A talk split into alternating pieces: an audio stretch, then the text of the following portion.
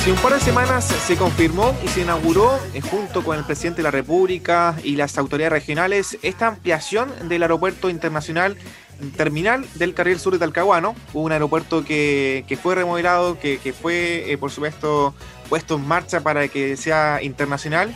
Y esto, por consiguiente, trae muchos beneficios.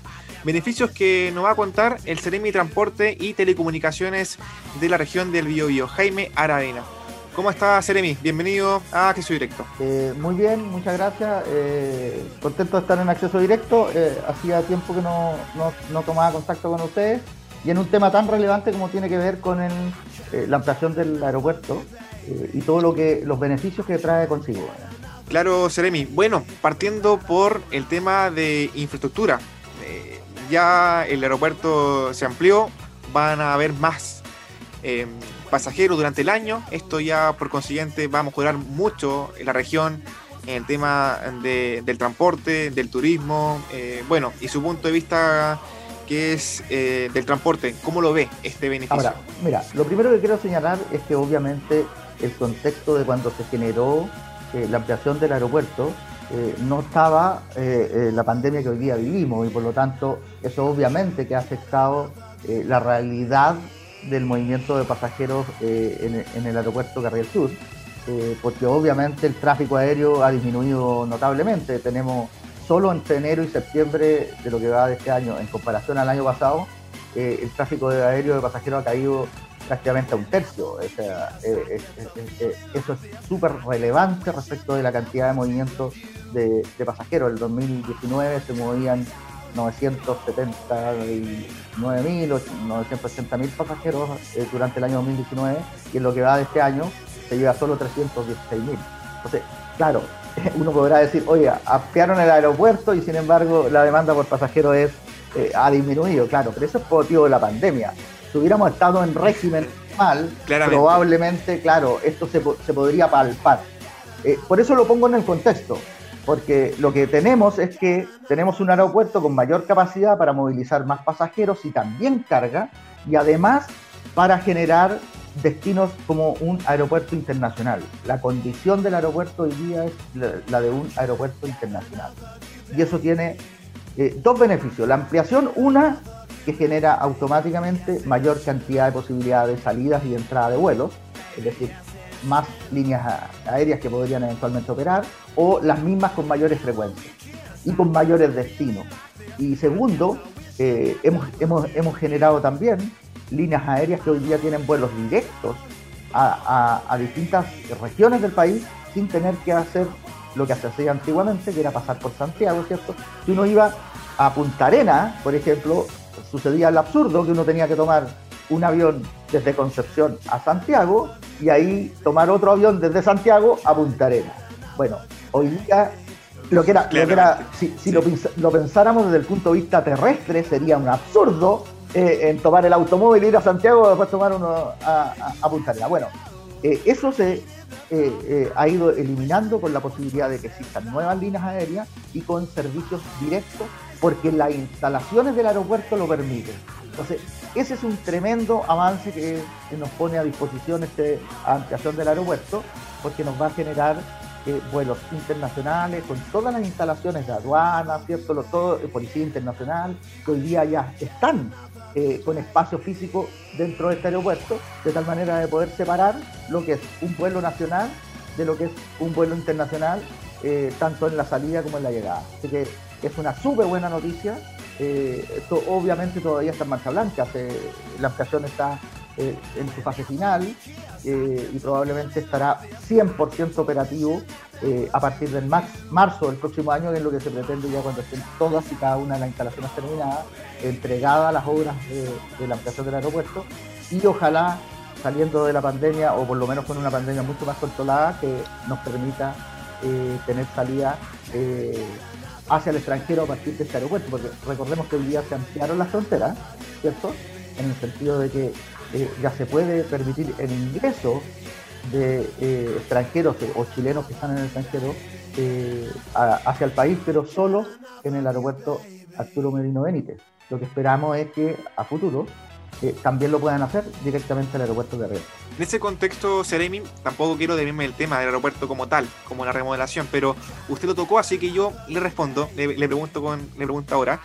¿Cómo usted han trabajado para que esas fronteras, eh, ahora con recibiendo pasajeros eh, más adelante de, otros países, van trabajando ustedes con el tema de los protocolos? ¿Cómo va, cómo va eso? La, construcción de los protocolos, hacer que todo sea expedito, lo más sano posible, evitando, por supuesto, los contagios. lo primero que hay que señalar es que hay una cierta confusión de las personas en el sentido de la apertura de las fronteras.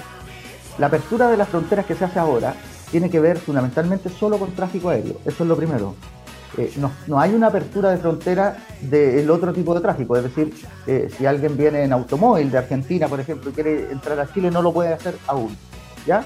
Eh, eso es lo primero. es decir, solo apertura de fronteras en tráfico aéreo. Y segundo, esta apertura tiene que ver con todos aquellos personas que desde el extranjero quieren entrar a Chile, porque las barreras sanitarias las pone el país de destino, no el país de origen. Nunca ha estado cerrada, eh, porque, eso también en las redes sociales aparece de repente, pero como la gente salió y pudo salir y se ve que anda tal figura en la televisión en Miami. Eh, bueno, es porque nunca estuvo cerrado para salir, porque salir de Chile existía la posibilidad estaban restringidos los vuelos, obviamente había muy poquito, pero es el país de destino el que pone las barreras sanitarias para entrar. Es decir, si uno podía ir a Estados Unidos era porque Estados Unidos permitía el ingreso bajo ciertos protocolos de... ¿Ya? En cambio, en Chile, las barreras fronterizas estaban cerradas para todo aquel que quería entrar a Chile. Y solo podían entrar bajo ciertas condiciones especiales con Cancillería aquellos chilenos que estaban en el extranjero y que necesitaban volver. Ahora se abre y, esta apertura tiene un protocolo ya establecido y claro, que todos los extranjeros que, ingresen al país, ya sea de un país de origen eh, eh, X, eh, deben portar, por ejemplo, un resultado negativo de PCR. Esa es la primera condición. Es decir, así como cuando uno tiene que salir a comprar a un supermercado y tiene que sacar un permiso especial de insumo para ir a comprar, para llegar a Chile de cualquier lugar del mundo, lo primero que se le va a pedir es su constatación del resultado de una PCR negativa con una antigüedad máxima de 72 horas. ¿ya? Esa es, la barrera más importante para ingresar. Y, obviamente la declaración jurada de viajeros que está disponible en c19.cl, que es la misma que tenemos que llenar nosotros cuando vamos a otra región, por ejemplo, porque eso lo que hace es tener información de la persona eh, respecto en qué viajó, qué vuelo, en, qué horario, para poder después eventualmente hacer trazabilidad, si Dios no lo quiera, en ese vuelo, por ejemplo, en particular, que hubiera detectado algún eh, paciente con COVID. Eh, así que esa es la situación hoy día respecto de la apertura de frontera. Y lo que nosotros esperamos es que esa misma condición de apertura de frontera que tiene hoy día el aeropuerto de Santiago, la pudiera tener el aeropuerto de Carrera Sur en los próximos meses. Perfecto, Seremi. Y ahora, yendo ya, volviendo al tema que nos convocó, que es el aeropuerto eh, Carril Sur, su remodelación. ¿Desde hace cuánto tiempo ya está planificada esta remodelación? No, esto viene de años. Esto, una remodelación desde el punto de vista de un aeropuerto significa años de estudio, de, diseño, de ingeniería y finalmente la ejecución de la obra. Por lo tanto, obras de esta envergadura se proyectan más o menos en, un periodo eh, entre más o menos de 10 años. Eso es el tiempo que demora un proyecto de esta envergadura entre que se hace el análisis, se hace la prefactibilidad, el diseño y, finalmente la ejecución de la obra. Porque son obras que son uno pretende hacer hoy para 20 o 30 años. Eso es más o menos el tiempo en que debiera durar. Ahora, en algunos casos, eh, hace que esos tiempos se acorten porque la propia tecnología, el avance de la demanda obliga a tener que adelantarlo. Entonces, por eso uno tiene que proyectarse de tal manera que el gran desafío que tenemos en, la, en los estudios en general, Andrés, es que, sobre todo en transporte, es que cuando tú generas un proyecto y demora 10 años, cuando inicias, eh, la, demanda que tú tienes en esos 10 años puede ser muy distinta a la que tienes al término de los 10 años cuando la obra se ejecuta. Y muchas veces nos ha pasado, en algunas obras, a nivel país, ¿ah? no estoy hablando ni en regional, a nivel país en general, en que cuando la obra se está inaugurando, ya, ya queda chica. Ya en el fondo es como que crecimos y resulta que finalmente el movimiento es tal que ya necesitamos eh, estar pensando en una segunda ampliación respecto del, proyecto original. Esperemos, y así sucesivamente. Así es, y, esperemos que eso no ocurra, que esta obra nos permita, eh, van a, obviamente que el crecimiento fue importante y por lo tanto yo creo que nos va a permitir proyectarnos para los próximos años teniendo un crecimiento eh, importante de movimiento de pasajeros aéreos, tanto nacional como internacional. Claro, Seremin, ahora en los últimos años se ha puesto mucho en la mesa, en la colación, el tema de poder eh, descentralizar las regiones, de que sean más independientes. Me imagino que con esto, con este aeropuerto internacional, la región va a ser mucho más autónoma en cuanto a los viajes. Así no dependemos de Santiago para poder ir al extranjero, para ir a Punta Arenas, por ejemplo, lo que usted comentaba también hace unos minutos. Entonces, esto obviamente hace que la región del Biobío crezca más en cuanto a su autonomía. Así es, y mira, y no tan solo en, la autonomía, que claramente es importante, sino que también todo lo que trae consigo aledaño, los servicios adicionales, por ejemplo. Muchas veces pasaba de que alguien que, por ejemplo, vámonos a lo interno, alguien que quería ir a Punta Arenas, por ejemplo, lo que hacía era ir a Santiago y de Santiago tomar un vuelo a Punta Arenas. Muchas veces, dependiendo de la combinación que tenía, muchas veces debía pernoctar en Santiago, lo que significaba gastar recursos adicionales por tener que alojar, comer, etc. Al ser directo, todo lo que esos recursos que se gastaba habitualmente en pernoctar en Santiago y en comer en Santiago, los va a gastar en Punta Arena porque va a tener directo esa, esa combinación. Eso significa inyectarle recursos a las regiones directas, en servicio, alimentación, alojamiento, servicios turísticos. ¿Te fijas? Entonces, tiene inmediatamente un beneficio absoluto. Cada vez que un pasajero interno llegue a Chile directamente y no pase por Santiago, un internacional también que quiera conocer la región del Biobío sin pasar por Santiago, esos recursos que se tenía que gastar en Santiago por pernoctar una noche, por, quedarse, por hacer algo, los va a gastar directamente en la región del Biobío. Por lo tanto, esa es una ventaja desde el punto de vista de que va a generar eh, mayor eh, recurso y que va a quedar en la región, que es lo que uno persigue con este tipo de cosas. Y además nos pone en plataformas hacia el mundo, también en términos de el e-commerce, de generar eh, importación y exportaciones, a través del aeropuerto directa, como hoy día está muy de moda.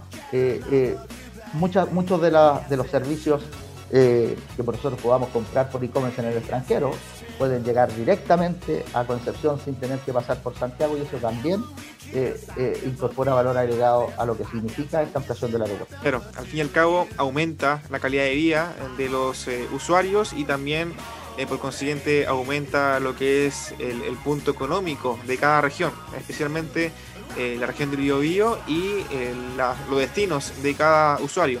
Esto es, positivo. Y los, y, los tiempos, y los tiempos también. La calidad de vida. Porque calidad de vida se reducen los tiempos, no tan solo de calidad de vida respecto del pasajero, sino que también reduce los tiempos de espera eh, de un producto cuando uno compra, por ejemplo, por e-commerce, eh, un, producto importado. Seremi, por último, eh, ¿usted cómo visualiza la región en ese aspecto, en el tema de aeropuerto, en el tema de la conectividad, del transporte, que es su área, telecomunicaciones, de cara a los próximos años? A ver, siguiendo en el tema del aeropuerto, uno de los desafíos que nos queda es poder conectar el aeropuerto con el centro de la ciudad, con, el, con transporte público tenemos transporte público bastante cerca del aeropuerto, pero no tenemos ningún servicio, como tienen en todas partes del mundo, en que uno sale de su aeropuerto y salvo el taxi, eh, no tiene transporte público para poder ir a cualquier destino del resto de la, de la región o de la comuna en particular donde está el aeropuerto. Y eso es un desafío. No es fácil porque tú sabes que los aeropuertos son concesiones, están concesionados, hay un tema de estacionamiento, hay un tema de quién tiene que acceder o no, y es parte de lo que queremos incorporar eh, efectivamente en este nuevo ampliación del aeropuerto, de tener la factibilidad, es un tema que no hemos conversado, de generar algún servicio de transporte público para que alguien, cualquiera que sea, pueda tomar un bus e irse al aeropuerto para, para cualquier combinación, ya sea con el resto del país o con el mundo, y viceversa cuando llega. Ahí tenemos un desafío. Ahora bien, también tenemos desafíos en materia de telecomunicaciones, en entregarle efectivamente herramientas a la ciudadanía de información respecto de su transporte en general. Y eso también es un desafío, es decir, que tengamos a la, a la mano de un teléfono, que hoy día la tecnología lo permite, tener itinerarios de vuelo, itinerarios de buses, eh, itinerarios de trenes, combinaciones, etcétera, de uno de un modo con otro, y, que además sea certero, es decir, que se cumpla, que sepamos con certeza de que si yo llego eh, en un vuelo determinado y quiero combinar con un tren, voy a tener el tiempo suficiente para llegar y la combinación adecuada, voy a poder hacerlo en transporte público en términos de información. Eso en materia de, de, de tecnología, telecomunicación es súper importante. Y para eso también se está trabajando para que efectivamente generemos en la medida de, las negociaciones que tenemos de regulación de todo tipo, incorporar tecnología para que las personas tengan información. Eso yo creo que son los dos grandes desafíos en términos de eh, transporte público. Obviamente la infraestructura está de la mano, eh, los corredores de transporte público, los paraderos, eh, la, la, la, las vías exclusivas, son parte de los desafíos, pero que hemos tenido bastantes avances. Y obviamente la convivencia de los modos, es decir, toda la infraestructura que hoy día levantamos en el Gran Concepción considera al transporte público, a los, a los vehículos particulares, a los ciclistas y a los peatones. No puede estar uno por sobre el otro. Todos son importantes, a todos hay que darle el espacio suficiente y todos debemos aprender a convivir entre todos los modos porque necesitamos la combinación de todo. Claro. Servín, por último, para finalizar, usted tocó el tema de los ciclistas, las ciclovías. ¿Cómo va eso con el tema de ciclovías que conecte Concepción con Talcahuano por autopista o también con Cualpen? ¿Cómo va ese proyecto? A ver, aquí hay que ser súper práctico en términos de reconocer el avance que ha tenido eh, el uso de la bicicleta. No tan solo para eh, uso recreativo, sino que también ya para como un medio de transporte laboral, sobre todo en los trayectos cortos. Hay muchas personas que se movilizan en bicicleta a trabajar. Y también como un medio, también el delivery, que ha generado también un movimiento importante de ciclistas. Lo importante es, primero, hacer dos cosas. Uno, que los ciclistas tengan la infraestructura adecuada para poder circular.